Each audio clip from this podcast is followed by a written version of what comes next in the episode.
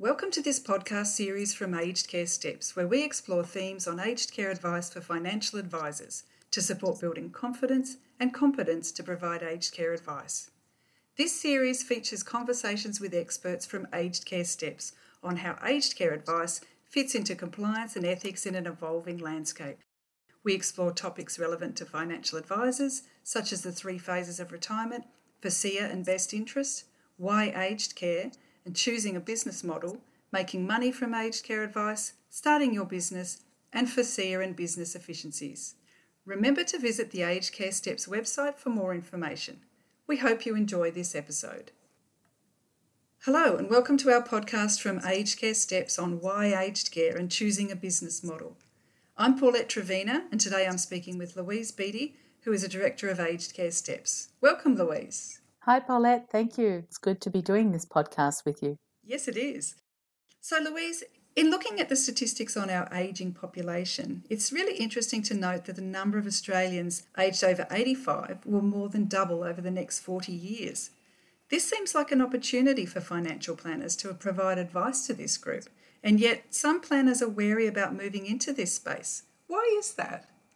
It is interesting because it's a great opportunity for the financial planners to really build their businesses and add a lot of extra value to clients, which can be a very rewarding role for them to be in. The population, as you said, of age 85 is increasing at a rapid rate and is starting to represent a much more significant part of our population. But interestingly, for financial planners, it's also an increasing part of their client base. We've got a lot of financial planning businesses that started 20 or 30 years ago with 50 and 60 year old clients. And they're moving into that aged care space now and finding that they're confronting that need and certainly needing help. And they're, they're clients that the advisors have worked with for uh, many, many years, but as well as the older clients. It is such a good opportunity to start building networks and relationships with the next generation with the children of those clients as well because they need to be regenerating their client base.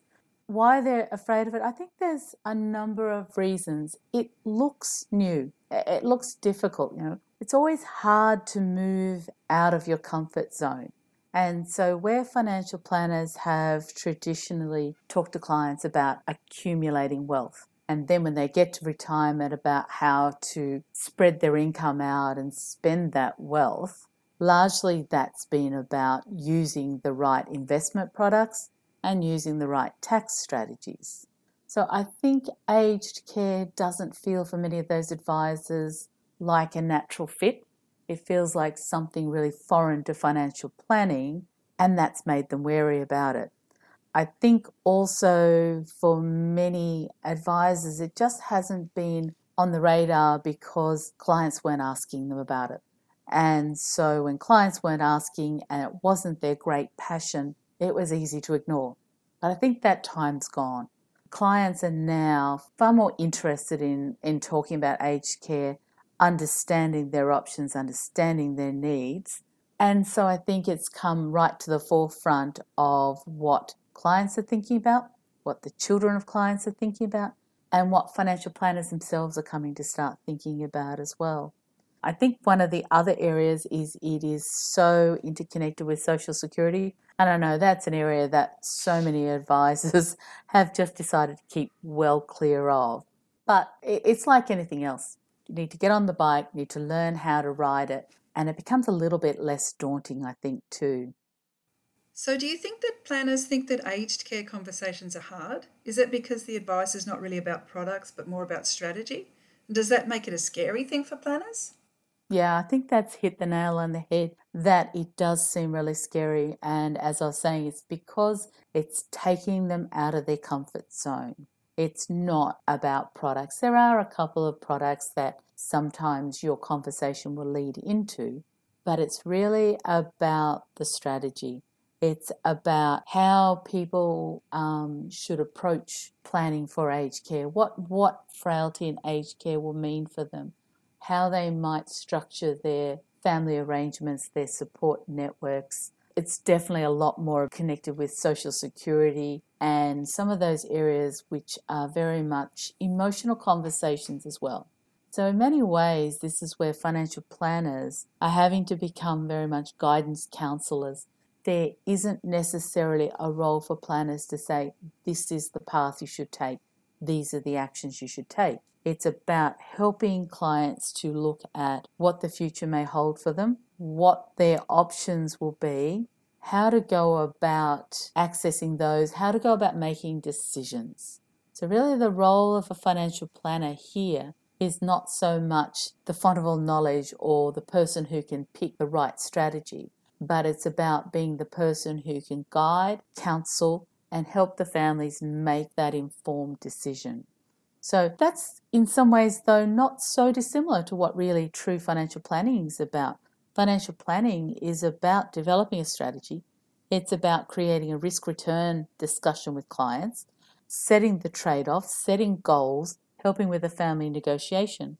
So it's the same sort of concept, but it's just it's not talking about then the investment of product, it's talking about the access to care which are not products that the advisor is going to secure for that client as well. So I think while the conversations might look hard and advisors are um, nervous about it, they should approach it the same way as they do any other aspect of their financial planning approach or service offer to clients. So it's about learn the knowledge. If you've got the knowledge, and you know how the system works, you're going to be less nervous about talking about it.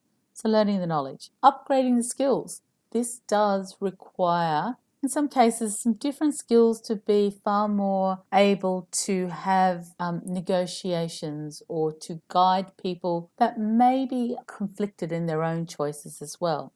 So, upgrade your skills to be able to deal with that. Be business ready. Make sure you know exactly what it is your business is going to do, how your business is going to do that have the resources available within your business to be efficient and able and ready to, to give that advice as well. And finding good support partners. So we aren't islands. We don't have to do all of this on our own. We have there's lots of support networks around to help advisors start the conversation. And I think it's about, you know, being brave enough to start that conversation and then learn and develop and build those skills. And then it becomes more and more comfortable. And when it becomes more comfortable, the conversations become less tricky.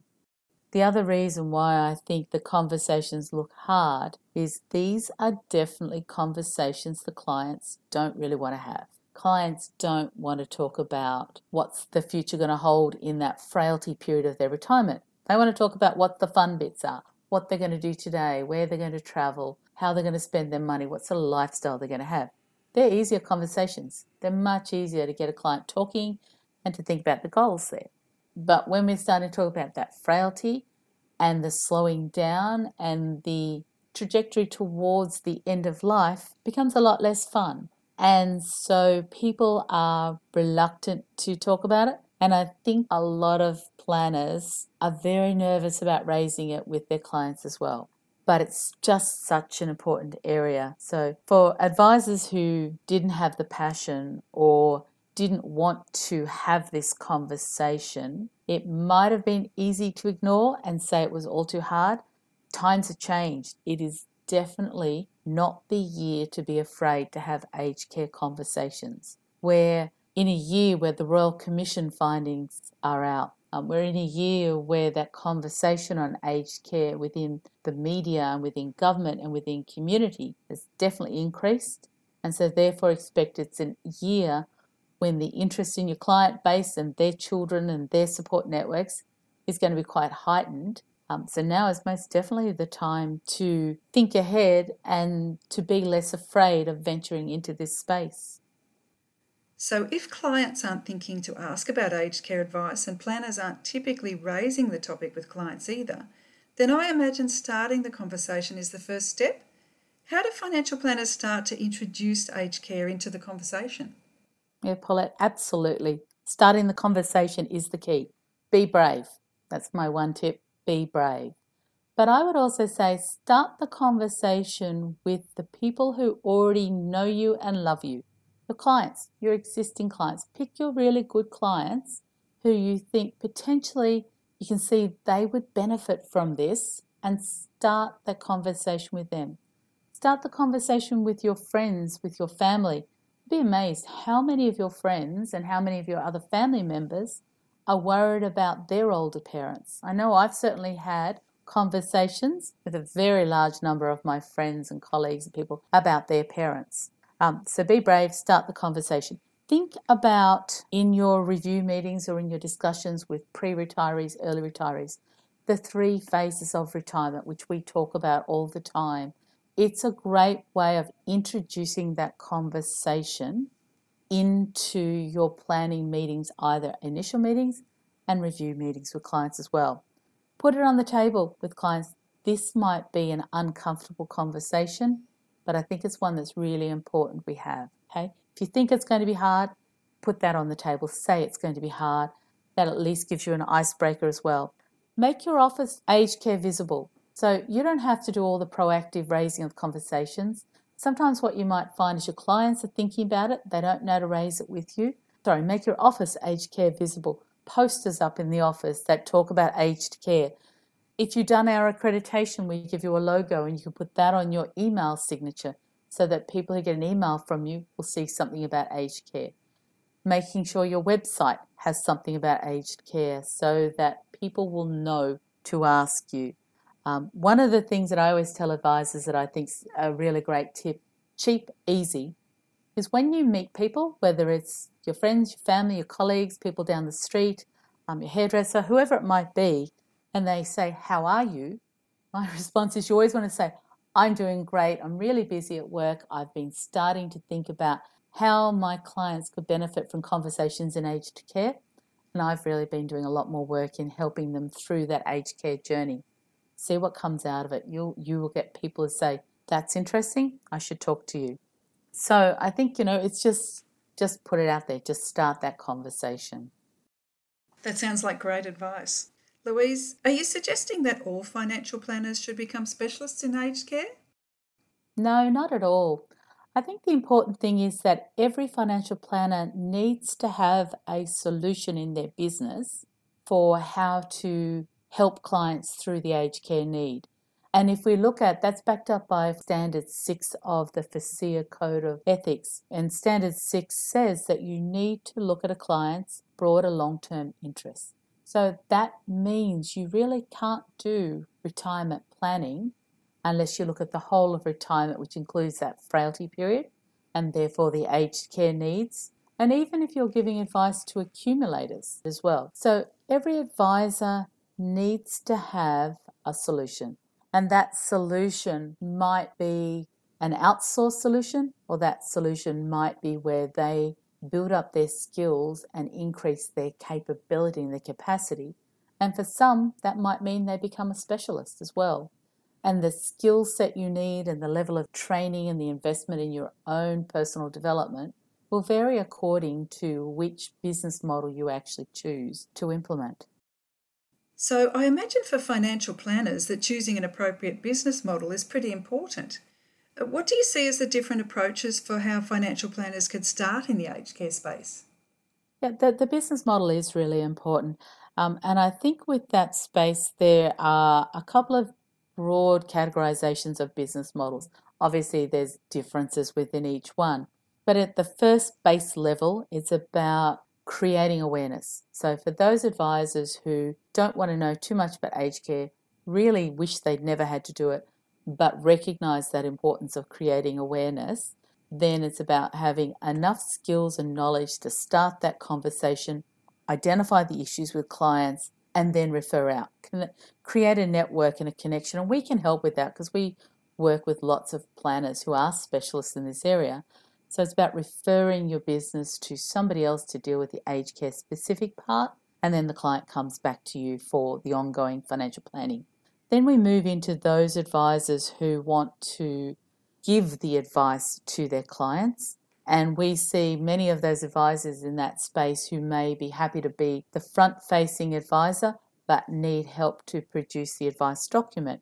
And that's where you could look at outsourcing paraplanning to, again, we could help with that because we do specialist paraplanning in the aged care space. Um, and it is important if you're going to use an outsourced paraplanning service that they really do understand how aged care works and can do that efficiently and build a story that's easy for the advisor to then relay back to their client as well. So, giving the advice could be where the advisor's front facing and we could help them by outsourcing the paraplanning to us to do for them. Then it moves into the next space where the advisor could be the front facing advisor, but also be able to insource more the development of that advice document and that's where we require good in house modeling software such as the Aged Care Steps Advice Generator that enables advisors to be able to do the comparisons either themselves or their in house paraplanning team and have efficiencies of the way that that advice document is delivered. And then we get those advisors who say, This is great, I want to be a specialist. They would definitely in house their support they would become very efficient in their processes and create the referral networks to drive aged care specific advice to them. So, getting started is about thinking where does your business opportunities lie? Which model do you want to look at? Then it's about setting in place the right skills. So, get the training, do the accreditation training to get started, and then continue to build the training and knowledge at the level that you need looking at creating the right support partnerships or referral networks, and also looking at marketing support. How do you communicate? How do you have efficient marketing? How do you put articles and newsletters out into your client base without having to recreate the wheel each time as well? And so it's about right business model, right support networks and partnerships, right tools, to create efficient and accurate advice in aged care space. So, another thing that seems to be a concern is pricing and whether aged care advice is profitable. What do you see? Are planners making money from aged care advice, and what sort of feedback do you get from planners who have made this move? It's always the big question, and it's an important question to ask as well because unless financial planners can make this a profitable part of your business, you're not going to be able to spend the time with your clients helping them. And the clients really need this help. It's so important. So yes, pricing it's it's a fee for service. So it's about looking at what's the service you're offering and how do you charge an appropriate fee that reflects the value add you're giving to clients. That that's the easy part. How do you do it then? In many cases, it is about identifying clearly what your service offer is. And I think that's an important thing in the initial conversation with a client when they need this advice. It's about clearly setting the parameters of what advice you're going to give, what services are in scope, what services are out of scope. Deciding whether you're going to charge a fee for time spent, whether you're charging a fee for deliverables, or whether you're charging a fee for outcomes and managing a whole project we see advisors doing all three models. Um, we see advisors that will have a free first meeting, but being limited in what that is and then charging for advice. It just depends on the business model you're used to um, and what your clients are going to expect. Because remembering, a lot of these people who are seeking advice will be your existing clients, so you need to match in to their expectations.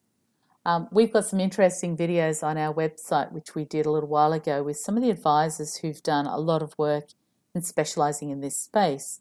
One of the questions we asked them all was if you could go back in time and start again, what would you do differently? And it was interesting that pretty much all of them said they would charge a higher fee. And I think it's just so interesting. I think it's because they struggled in the initial stages. They were they were nervous. They were wary about how to do this advice. They were uncertain and unsure about the value they might have been adding to clients because the fee you can charge is purely reflected on what value your clients see. But I think as they got the confidence and they got the experience and they got the feedback from their clients, they could see this was very important advice and really valuable. And so they were able to start to charge a fee that better reflected the effort and time they put in and the value they added to clients.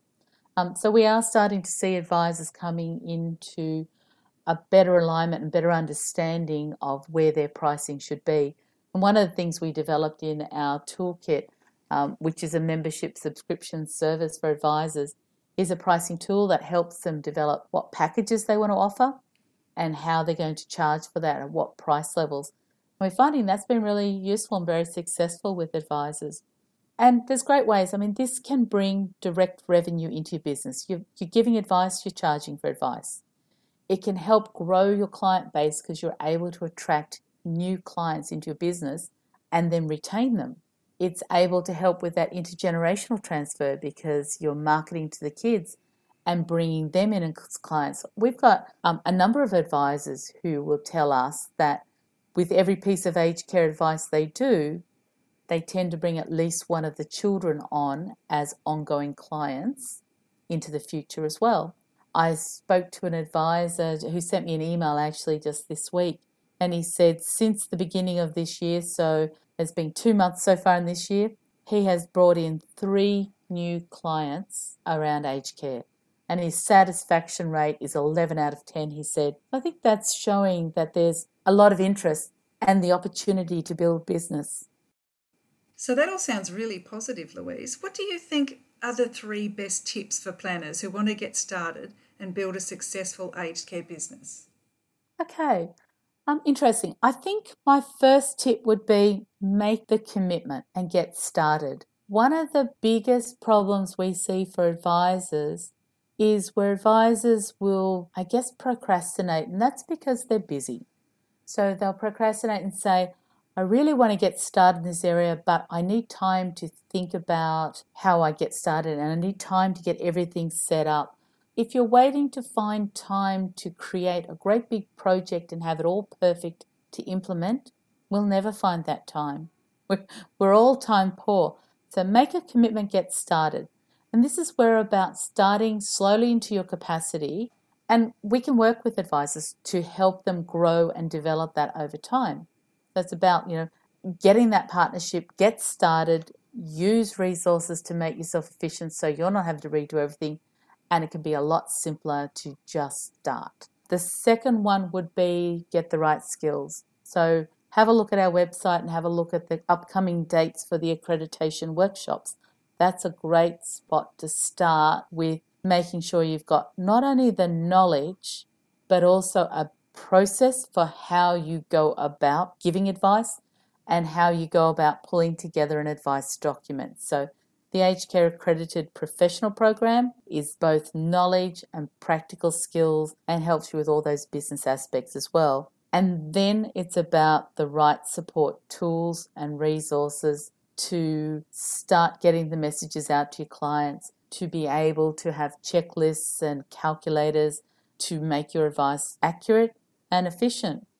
And I think they're my three best tips, but it's really all about being out there, being brave, having the conversations with clients, and then wait and see what satisfaction you get from it.